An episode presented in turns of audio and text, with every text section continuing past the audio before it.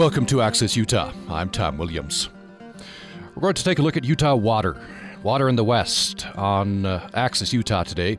I'll be talking with uh, Utah or uh, Weber State University uh, English professor Hal Crimmel. He's edited a new book out from University of Utah Press. It's called Desert Water: The Future of Utah's Water Resources. And here's how geographer Eric Ewart uh, presents problems in the first chapter of the book. He says the state of Utah is speeding toward a water and population train wreck. He's talking about population growth and water decline. Other chapters in the book look at uh, the climate change and the future of the Great Salt Lake. Also, uh, laws uh, regulating access of the public to streams and rivers. Another chapter takes a look at uh, declines in the water level in Lake Powell and possible return of Glen Canyon. Uh, Hal Crimmel himself has written a chapter on impacts on water from oil and gas development in eastern Utah. And other chapters take a look at uh, transporting water, possible pipelines, which would affect people in southern and uh, western Utah.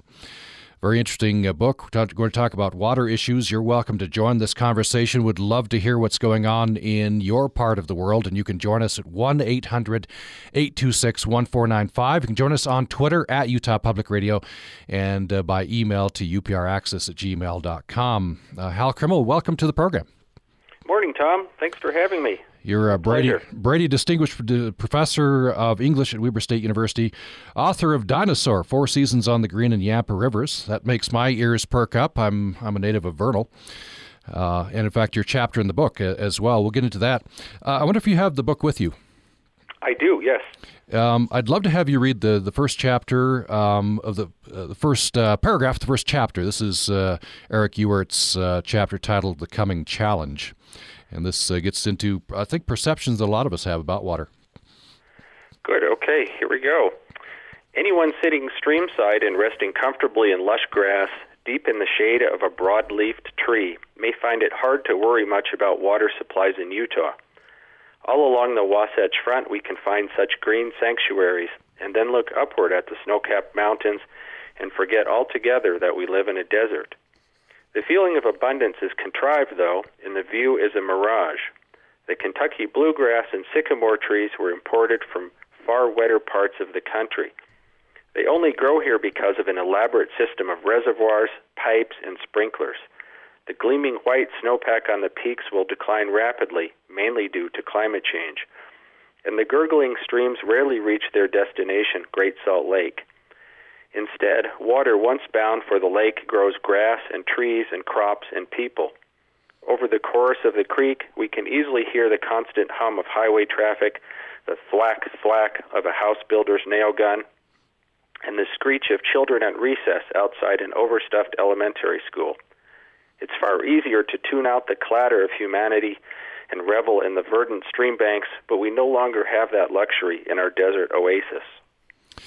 Yeah, I, li- I like the way he opens uh, with, with that picture. We're we're in a desert essentially, but I think we can fool ourselves. We look up at the snow on the mountains, and we've got the Kentucky bluegrass, and it's uh, easy to, to to push this problem out of our minds. Absolutely, and um, and uh, for for years, for decades, we, we haven't really had to think about uh, we haven't really had to think as, as intensely about water as we are going to have to in the in the coming decades, um, and we certainly need to think about it today. So Eric Ewart, uh, he, as I said at the beginning of the program, this is a sentence: "The state of Utah is speeding toward a water and population train wreck." He says, actually, it's more of a head-on collision. I wonder if you could expand on that, as Mr. Ewart does. Uh, population growth and declining water resources, something we'll have to give. Yeah, so uh, the the state um, has estimated that the the population projections by by 2060 are for the population to double to six million, and um, water supplies are are finite. Even though the, the population could conceivably grow forever, uh, we're not going to have any more water. Um, and so, uh, with uh, climate change, which even though you know, many people still seem to be debating whether or not climate change is a reality, the fact is is that all of the government uh, organizations, everything from the cities to the counties, state, the national level, are, are preparing that climate change is in fact a reality. And and how that will affect our water supplies is that in Utah, um, our our system is set up to capture snowmelt, and climate change is, is means that increasingly a larger percentage of our precipitation in the state, in the northern part of the state, especially, will be falling as rain, and our and our and our storage systems aren't set up to capture that. So that's uh, so that's a, a significant problem for us. And, and there are some other uh, associated problems: increased sedimentation in our reservoirs. Yes, um, that's particularly true. Um, all all reservoirs, to some degree, have a have a sedimentation problem, but that's particularly an issue in places where you, you have a, a, a so-called desert river where there's a, carries a high sediment load, such as the Colorado and the and the Green Rivers. And so, um, you know, anyone who's been to Lake Powell recently will can can, can see these huge uh, sandbanks that have emerged as the lake has dropped. And so, um, you know, when the when the river is flowing, it's able to suspend that sediment. But when the river comes to a stop in the in the lake, the sediment drops out. That's why the the water in the lake is so clear. And eventually, uh, the, the the reservoir, any reservoir, will will eventually fill up and become unusable. Um, that's a little ways down the road, but um, by by sort of human lifetime standards, but uh, it's not inconceivable that within 100 years, uh, Lake Powell will, be will, will be full of sediment and, and, and unusable.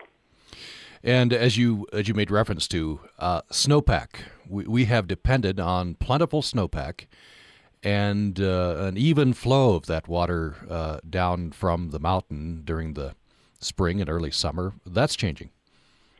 That is changing, and um, it's a it's a it's sort of an interlocking cycle. I mean, as we have as we have more development, um, which which disturbs existing vegetation, um, more more people, uh, drier, hotter weather, we put more dust into the atmosphere, and and uh, so anyone who you know along the Wasatch Front is familiar with the the warm before the storm, the big south winds that that blow before we, we get our, our, our cold fronts and snowstorms and so forth. Um, puts a lot of dust into the atmosphere, and that dust settles on the snowpack. And there's been a lot of interesting research done by scientists at the University of Utah documenting how this increased amount of dust that settles on our snowpack accelerates the rate of the of the of the melting in in springtime. So uh, between that and the warmer temperatures in springtime that are that are that are projected for, not just now but in the very near future, instead of as you mentioned, Tom, that sort of steady um, measured runoff, we'll be having the runoff happen much more quickly, and that presents challenges for for capturing that water. So uh, that was a, a, pretty stark statement I read from uh, from Eric Ewart. Uh, we're heading for a train wreck. What uh, talking to experts and, uh, and, editing this book? What uh, how dire are the predictions? How how soon is crisis coming? Well, it depends on how you define the crisis. And one of the things we've been trying to do in the book is suggest that we don't so much have a crisis of of water per se, but a crisis of how we manage that water. Um, and uh, to some degree, there's a, I would say, of course, it depends on who you talk to, but there's a bit of fear mongering in that if we if we tell people that we're we are running out of water, uh, that panics people and um, makes us perhaps more likely to be willing to support expensive infrastructure projects. There's a recent report um, released um, just in the last month or so by the four largest water conservancy districts in the state. And they're suggesting that the state will need more than $32 billion in infrastructure projects through 2060. That's a tremendous amount of money. And many of us feel that uh, with better conservation measures, uh, we could alleviate some of the, the, the, pressures on our, on our water resources. Uh, currently, about only 2% the entire available fresh water in the state is used inside people's homes. The vast majority of that is used uh, not even to not even to sprinkle or irrigate lawns and gardens, but simply for agriculture. About 85% of the total water in the state is used by agriculture. So I think with um, Uh, a couple of the chapters in the book discuss this in great detail. But with better better pricing models for water, um, a number of other types of conservation measures, which which we could talk about perhaps as the show goes on. Um, many of us feel that it, it might not be necessary to spend so much money on infrastructure projects. Let's take a break. When we come back, uh, I want to get into a couple of those chapters, talk about conservation and pricing. I think pricing is a, is a key element uh, here. And uh, when we come back, I want to get into this chapter by Zach Frankel with, is it Utah Rivers? I always forget what, what Utah Rivers Council. Utah Rivers exactly. Council. Yes, and uh, his, his, his book, uh, uh, or his his chapter is titled "Chicken Little's New Career: how Utah's water development industry sows false fears and misinformation. You can tell where Mr. Frankel is coming from. Um, We'll uh, we'll get into that, but but he has a provocative. Um, he gets into pricing, right? And he he uh, he's totally against the proposed Lake Powell pipeline. That's uh, the mm-hmm. bur- burden of the the chapter. But he gets into pricing and and how that might change and how conservation could perhaps uh, solve the problem instead of a pipeline. We'll talk about that following the break. Programming on Utah Public Radio is made possible in part by our members and Crumb Brothers Artisan Bread, located at 300 South and 300 West in Logan. Featuring savory European style breakfast treats such as quiches and a revolving menu of lunch sandwiches, such as artichoke basil and fresh mozzarella. Information at crumbbrothers.com. Did you ever wonder where we come from and where we're going? I think we already are a different species. We've supersized our diets. We have eradicated certain diseases. We're putting more data into our brains in one day than we used to put in a lifetime. I'm Guy Raz, the source of everything our origins and our future. Next time on the TED Radio Hour from NPR. Monday morning at 10 on Utah Public Radio.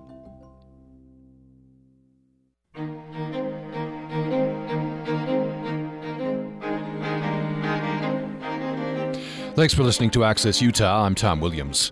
We're talking about water. The book is Desert Water The Future of Utah's Water Resources.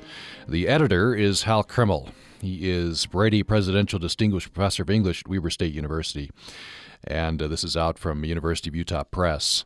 Uh, so, several of the chapters uh, we've talked about and are going to talk about. Uh, one very interesting chapter by George Handley Restoration of All Things, the case of the Provo River Delta. He talks about uh, LDS theology and uh, how members of the Church of Jesus Christ of Latter day Saints view earth stewardship. He's arguing for a different view than he perceives many members of the church uh, see and, and, and, and, applies that directly to uh, the Provo River. Uh, climate change and the future of the Great Salt Lake is another uh, chapter. Hal Crimmel himself has a chapter called Land of 20,000 Wells Impacts on Water from Oil and Gas Development in Eastern Utah. What we want to move to next is uh, Zach Frankel's uh, chapter called Chicken Little's New Career How Utah's Water Development Industry Sows False Fears and Misinformation. What Mr. Frankel is is opposing is a proposed $1 billion uh, Lake Powell pipeline that uh, proponents say is needed to uh, meet the future water needs of residents in Washington and uh, Kane counties. Uh, Frankel is executive director of Utah Rivers Council, and he is opposed to this.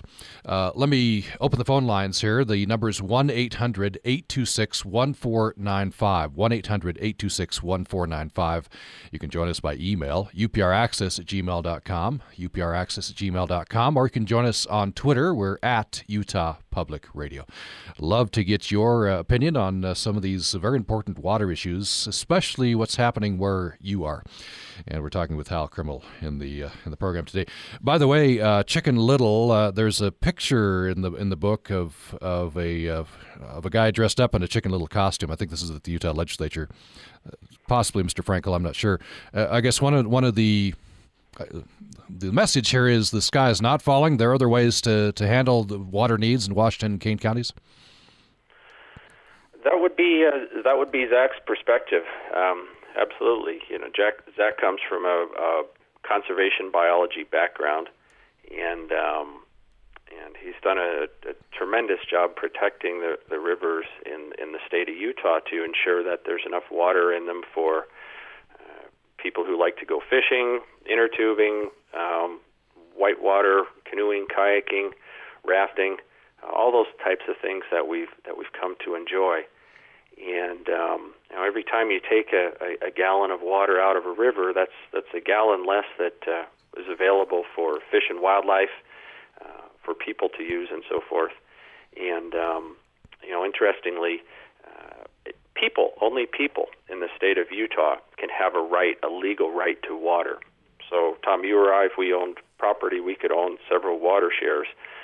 But uh, a river or, or an entity like the Great Salt Lake does not actually have a legal right to water, and uh, that's one of the issues that we've we've been talking about in the book is trying to would it be possible to change some of the laws in the state to, to guarantee a water right for a stream or a lake that is very, very important to Utah's economy, uh, our quality of life, and so forth. Um, in terms of um, Zach's position on the on the, on the pipeline, I I think it's worth you know looking at the economics of the pipeline, the cost. Um, you, you may remember uh, last year, or the year before, there was a, a bill floated uh, in the, in the legislature to try and add a sales tax to uh, a, a statewide that would pay for that would pay for this pipeline.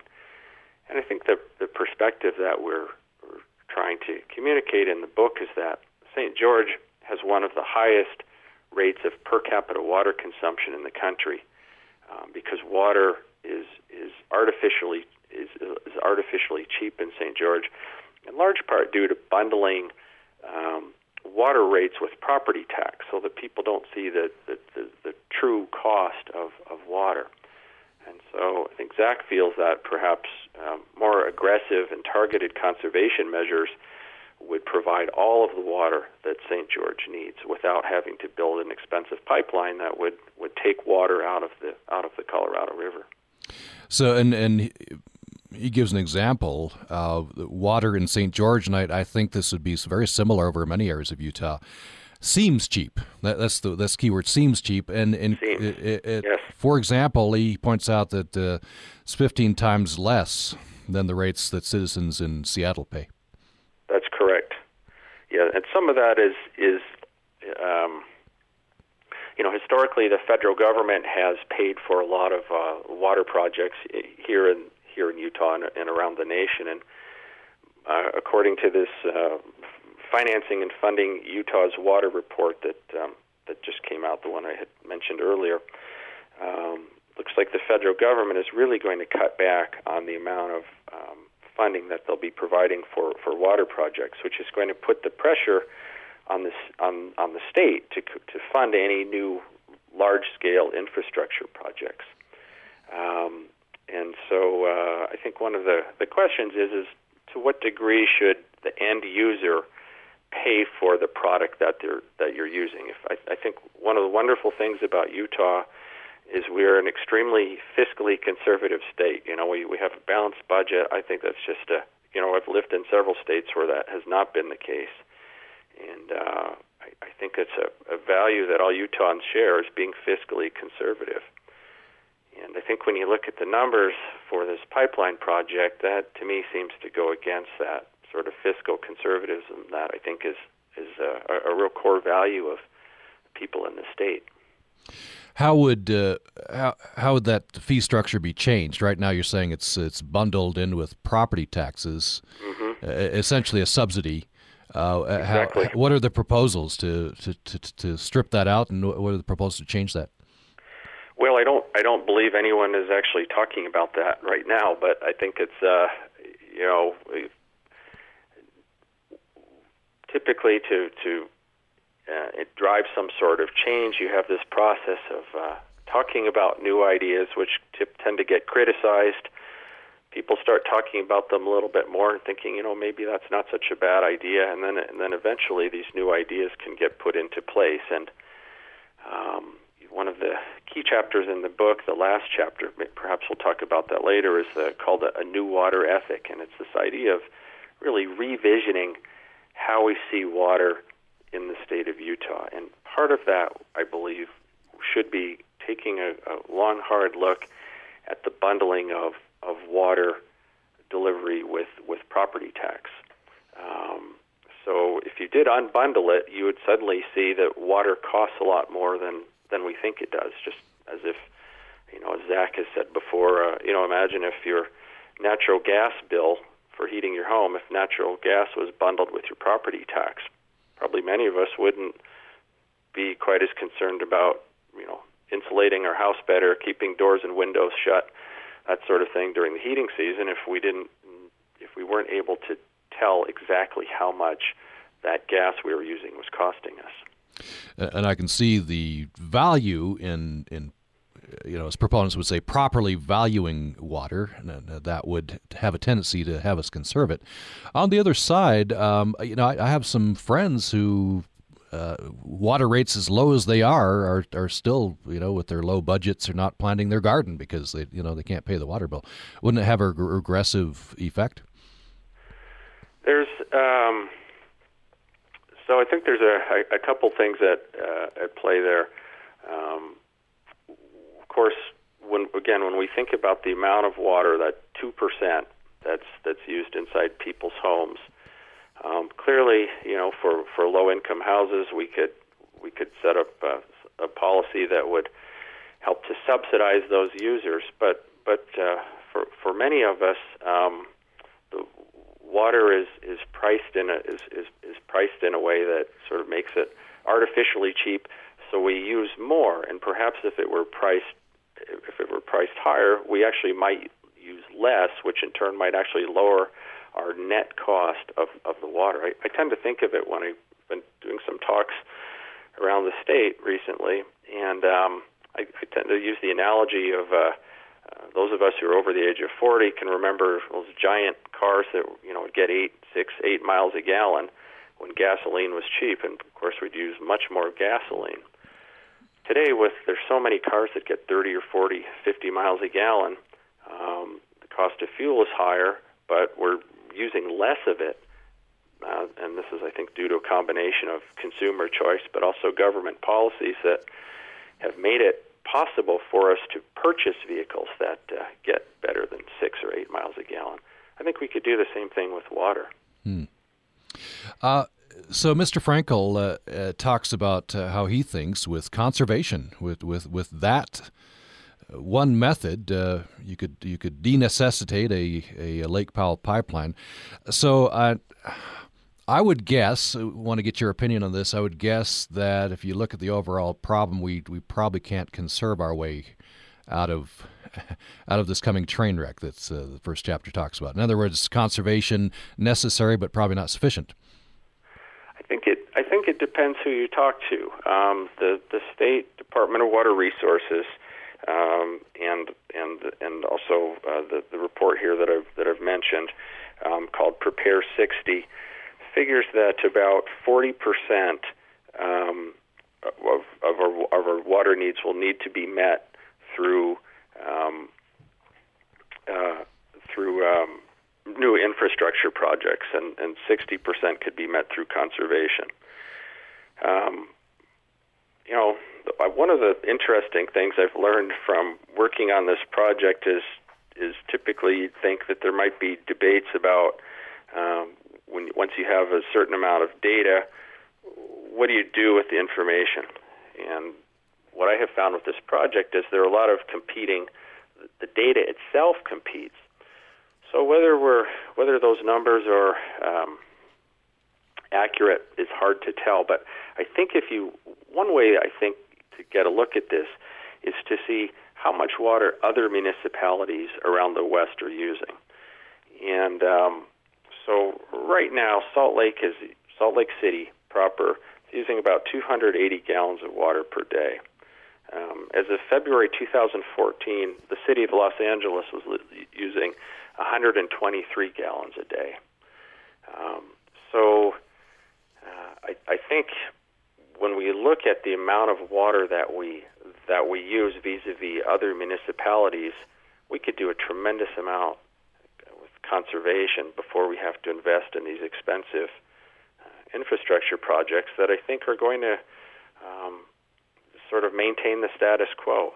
Uh, I see it as sort of akin to, to, to building more freeways. You know, you, you build more freeways to help to decongest, but it just incents people to to to get in their cars more.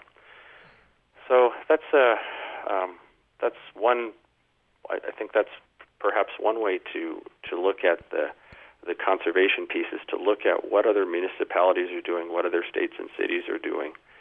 Um, and it's also possible, uh, not just possible, I think it's imperative that we rethink our some of our water laws. And I've talked to multiple people recently. You know, we have this use it or lose it policy. So if if uh, I'm a farmer or a rancher and I have uh, you know eight water shares, but I only need four, if I don't use those extra four shares, I lose that water right.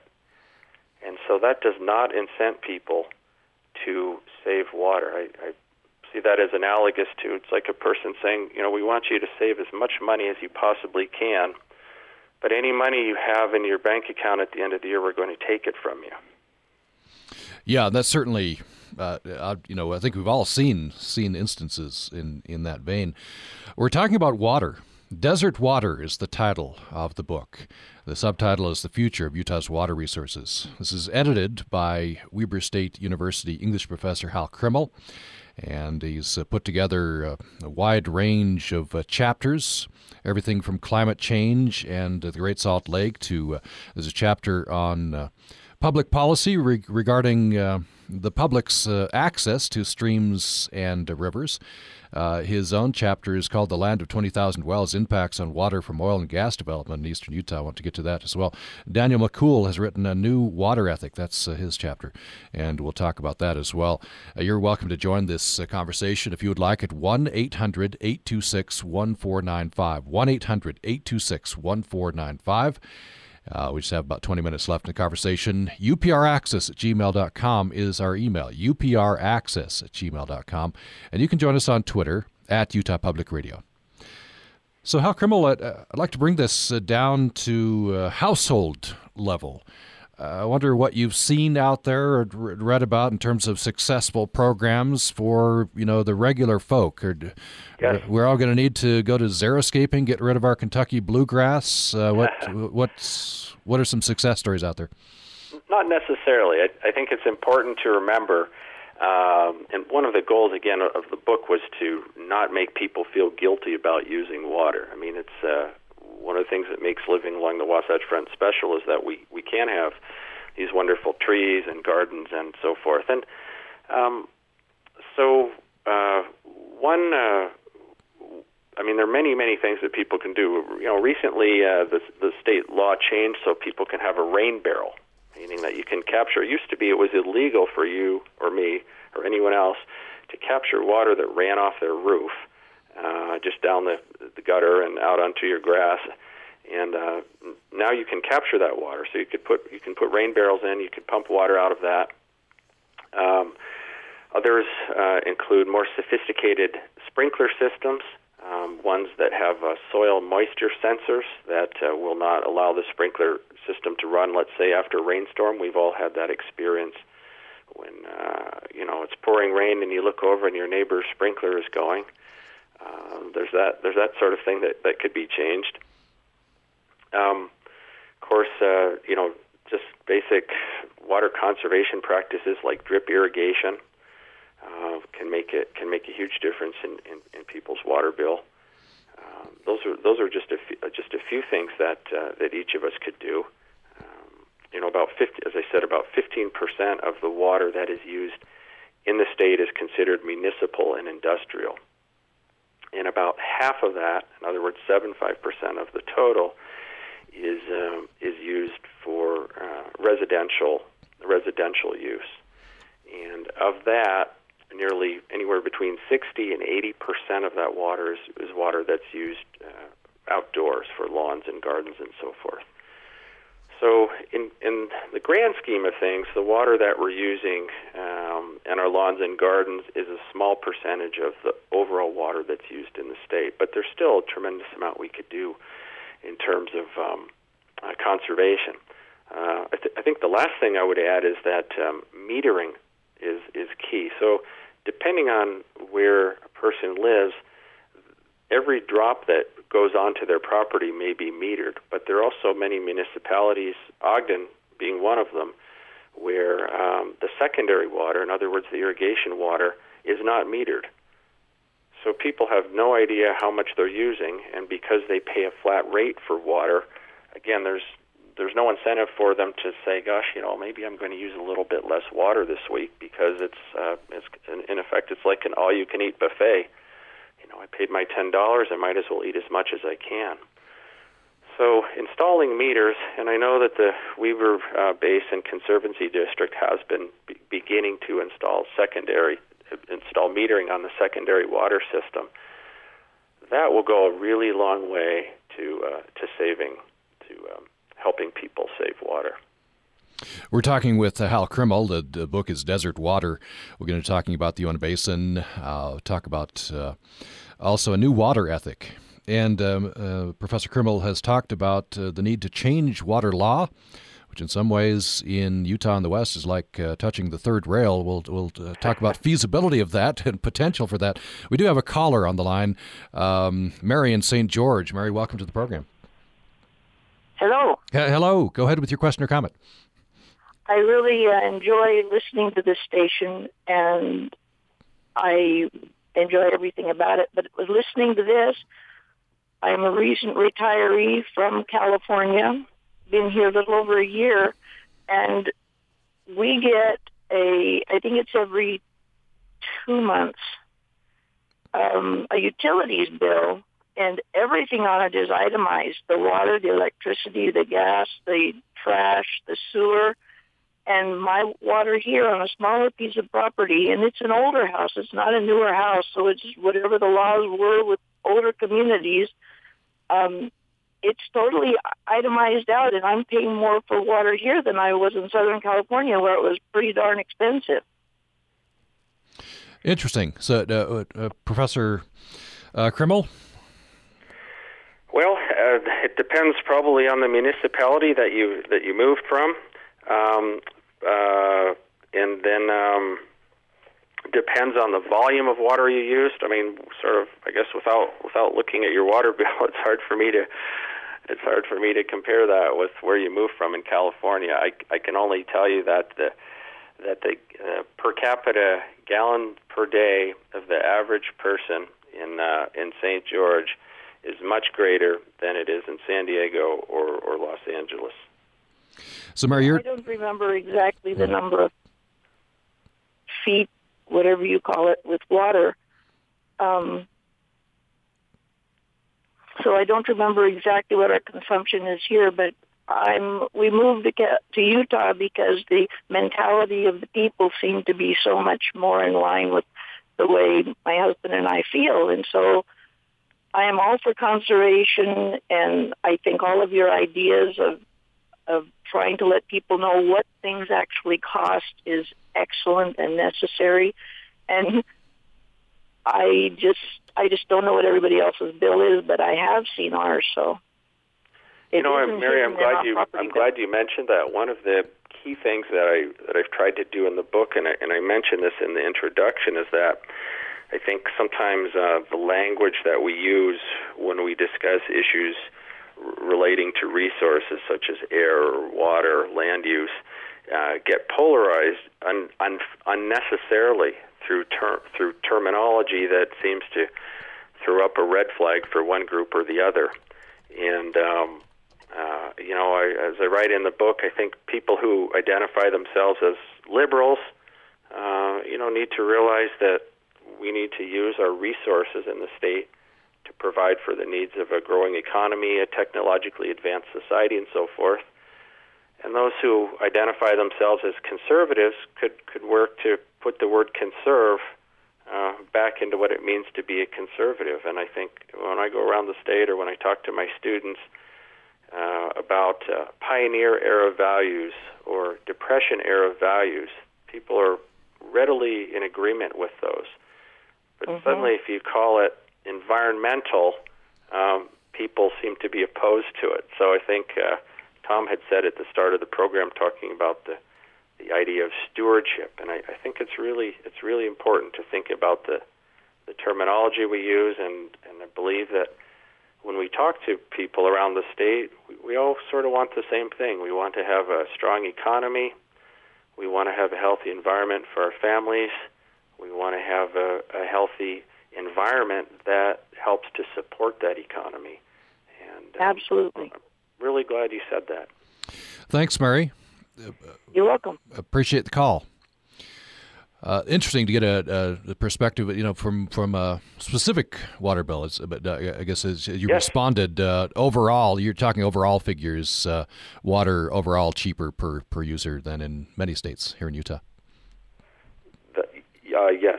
I, I, guess as charged, and and uh, proponents of, of changing that would, would say we need to price water more to reality. Right, and um, you know, if you talk to the water districts, especially in northern Utah, they'll say that one of the reasons that our water is less expensive is that uh, we're close to the source. So, in other words, you know, whatever, whether you live in Logan or Provo or Salt Lake, that water doesn't have to travel hundreds of miles from the source to to our to our tap, um, and that's true. Um, and furthermore, the water that we have is is uh, very clean. You know, we're at the in effect the top of the watershed, so it doesn't require tremendous amounts of filtration. So that's one reason why our our water um, doesn't cost as much as it as it does in in, in other places um, in the country. And I, I really think it's important for uh, I mean I personally, but also when I when I talk about this that to realize that um, you know the water districts they're in, they're interested in in conservation as well. Um, I think people around the state are interested in conservation and uh, and finding a solution that, that works for everybody. I think this book is really an attempt to to help make clear what some of the issues are and to think about some solutions that maybe you know we don't we don't hear about every day. We uh, have a call and an email. Let's go to our caller first, and we'll take a break and come back and respond to the email. By the way, uh, we uh, would love to get your response, your personal experience, what's happening in your household with regard to water and uh, your community. Uh, this book uh, takes a, a broad range of water issues. It's it's kind of an overview. It's called uh, Desert Water: The Future of Utah's Water Resources. We're talking with the editor uh, Weber State University English professor Hal Crimmel. Uh, let's go to Margaret in Vernal next. Margaret, uh, glad you called. Welcome to the program. Thank you. I, I wanted to um, talk about uh, the uh, evaporation that uh, goes on when the sprinkling is done in the um, height of the day, or, or even once the sun's come up. I tried to do mine um, uh, before there was any um, sun up, and I, I don't know how much that saved. But you see a lot of sprinklers on the farms going all day, and in the heat of the day, there must be a lot of evaporation. Yes, that's a that's an important uh, comment. I'm, I'm, I'm glad you I'm glad you mentioned that. Uh, you know, on the agricultural side, to some degree, that's that's that's a challenge because when when you when your water comes down the ditch, let's say your your window is you know 10 to 10 in the morning to noon, you have to use that water then. You can't use it at another time because someone else is going to use the water then. Um, but in terms of the residential uh, use, you're absolutely right. That there's a there's um, that would be probably the easiest thing that any homeowner could do is not to run their sprinkler during the day when the evaporation rates are so high. Um, and uh, Tom had asked earlier, you know, what, what what are some other things that homeowners can do? Um, some of this may need, you know, some some help from the from the city, and and people probably aren't going to want to hear this, but in other cities such as Los Angeles um, and uh, and Las Vegas, if you're running your sprinkler during the day, you'll get a ticket. And if you're running your sprinkler and the sprinkler and the water is running down the sidewalk or the street, you will get a ticket um, that that stops wasting water very quickly, even though it's uh, many people um, uh, see that as an infringement on their on their personal right. But I think we have to think of water collectively as something that we all share and use in the same way we do our, our air. Yes, um, but on the farming side of it, uh, couldn't they do the um, the the program of, of when they get the water so that it's mostly at night and not during the day? Well, the the, the issue there is, is that you might have, let's say, you know, could be 20, 30 people on a on a particular irrigation ditch, and so there just isn't enough enough time in a 24-hour period, say, for everyone uh, to to be able to use their water without irrigating during the day. But again, if you um, you know perhaps with a, a different pricing structure in water, you might find some innovative ways to uh, to deliver the water, maybe to to irrigate differently, and, and so forth. Yeah, it seems that an awful lot of water water must be evaporate when you it, see it the is. going no, on There's Yeah. no question. on the heat And that's of the day. That, that's not just an issue um, with um, irrigation water, but it's also an issue with our, like in Lake Powell and Lake Mead. There, Oh yes, yes. Yeah. you know, m- lots and lots of water is lost to evaporation. Thanks, Margaret. Right. Thank you. Bye-bye. appreciate that. Good, some good points there. We're going to take a brief break. When we come back, more with Hal Crimmel. Desert Water is the name of the book. We're talking about wa- Utah water issues. Very interesting comment up next from Steve by email talking about uh, Las Vegas. Um, and uh, juxtaposing that with situation in, in Utah. We'll uh, get to that email and uh, hopefully yours as well at upraccess at gmail.com or your call at 1 800 826 1495 following the break. Programming on Utah Public Radio is made possible in part by our members. And the Cache Valley Center for the Arts Ellen Eccles Theater presents the fairy tale ballet Beauty and the Beast. Performed by the State Street Ballet to the music of Tchaikovsky and choreographed by Robert Sund. October 29th and 30th. Ticket information available at cachearts.org. Next time on Living on Earth, tourists love to visit Morocco's picturesque traditional tanneries, but the tanners need a solution to their toxic wastewater. Could it be that they could do something like uh, what Disney does, you know, have it look like it's old, but actually using modern technology in the background? And would the tourists still come and buy? I'm Steve Curwood, and that's next time on Living on Earth from PRI. Wednesday morning at 10 on Utah Public Radio.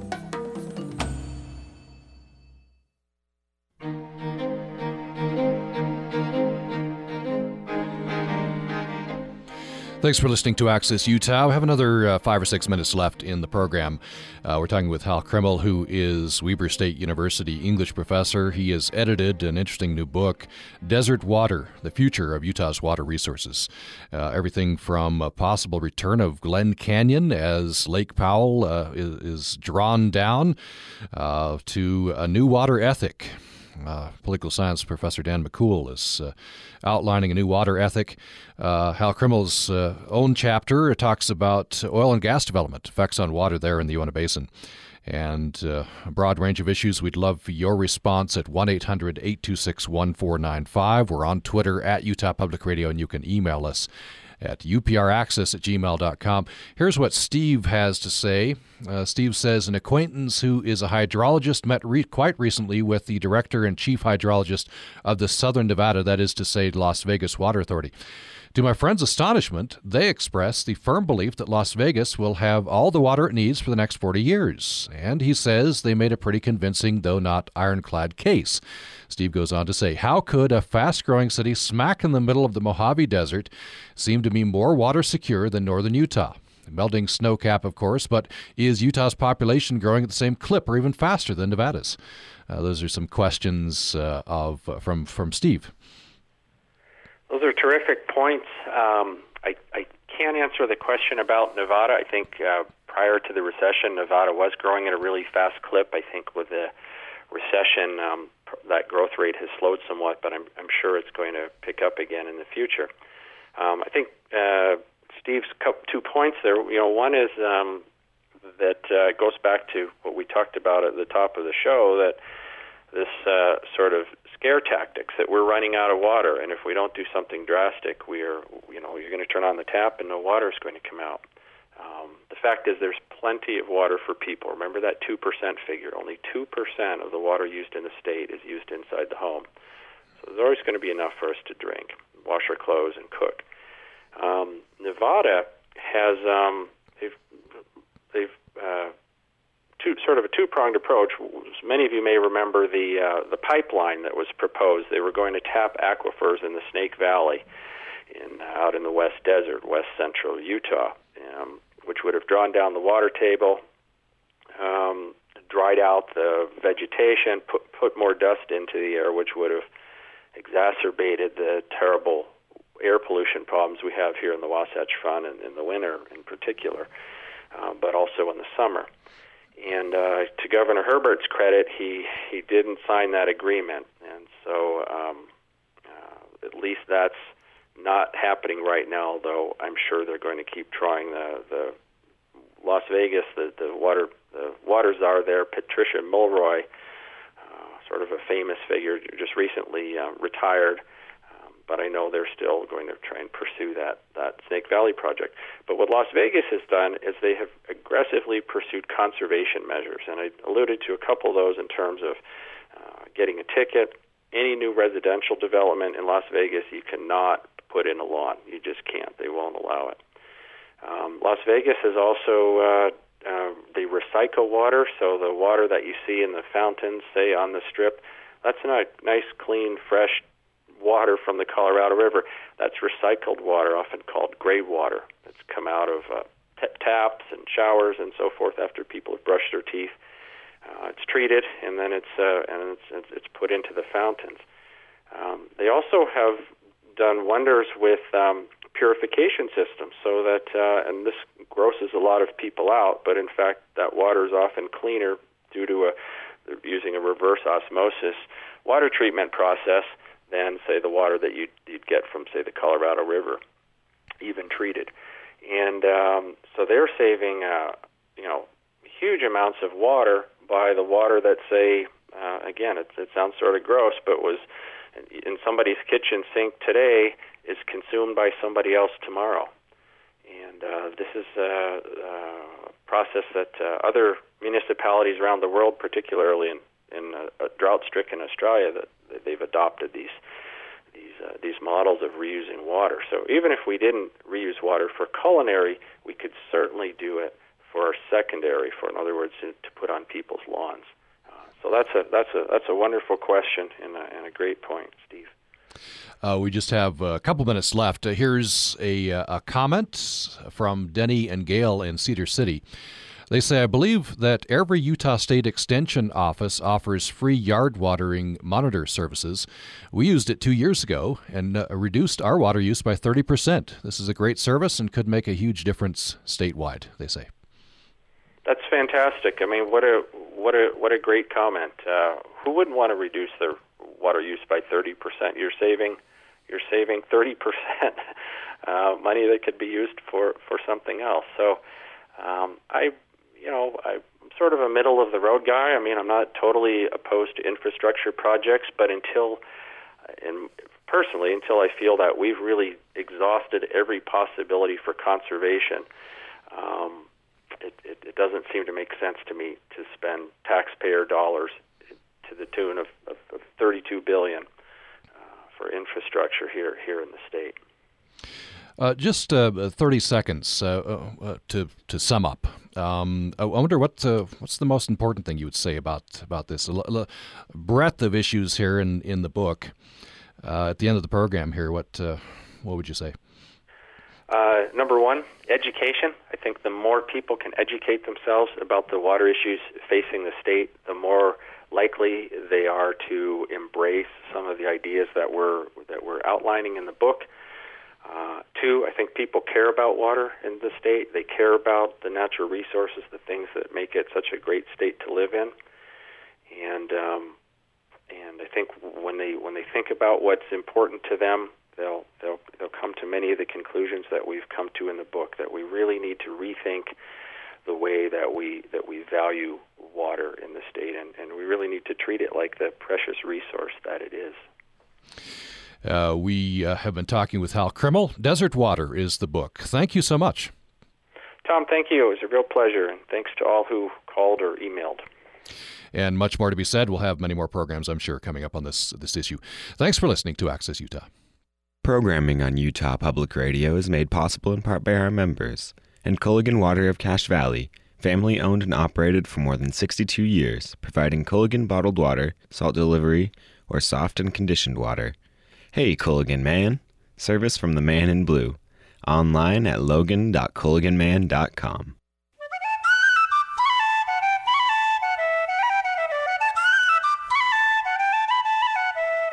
Welcome to Wild About Utah, a Utah Public Radio production featuring contributors who share a love of nature, preservation, and education.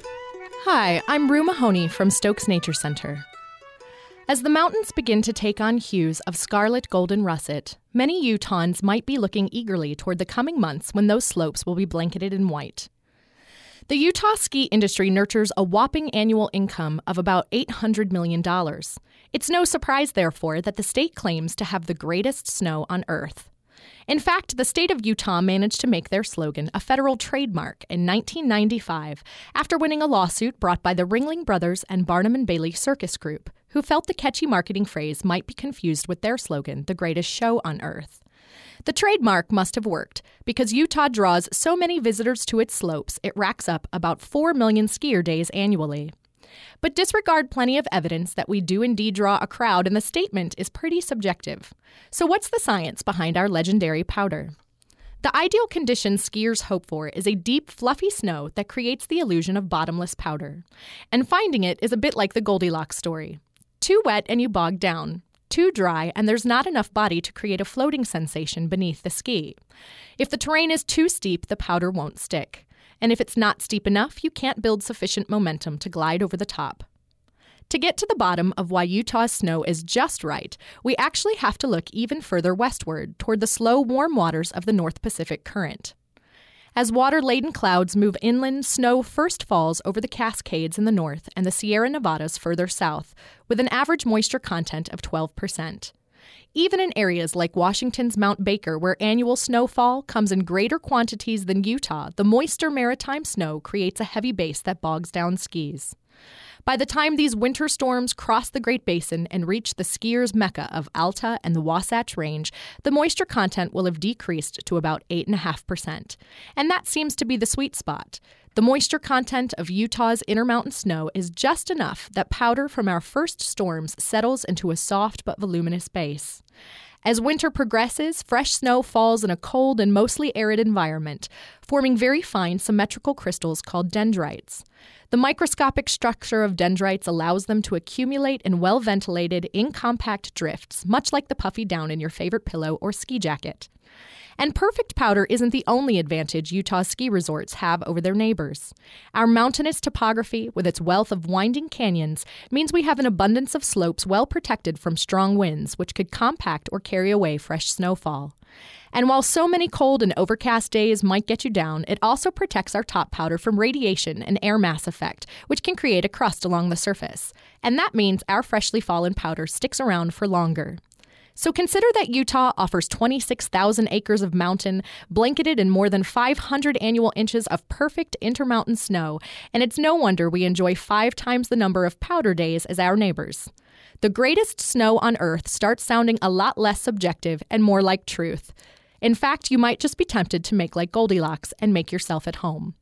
For Wild About Utah and Stokes Nature Center, I'm Rue Mahoney. Wild About Utah is a production of Utah Public Radio. For transcripts and archived audio of Wild About Utah, go online to upr.org and click on the Wild About Utah link. Support for Wild About Utah on UPR is made possible in part by our listeners and the Southern Utah Wilderness Alliance, for more than 30 years working to preserve the wilderness at the heart of the Colorado Plateau. More about protecting Utah's wilderness heritage at suwa.org. KUSR HD1 Logan, KUSK HD1 Vernal, KUSL HD1 Richfield, KUST HD1 Moab, KCEU Price, KUSUFM HD1 Logan.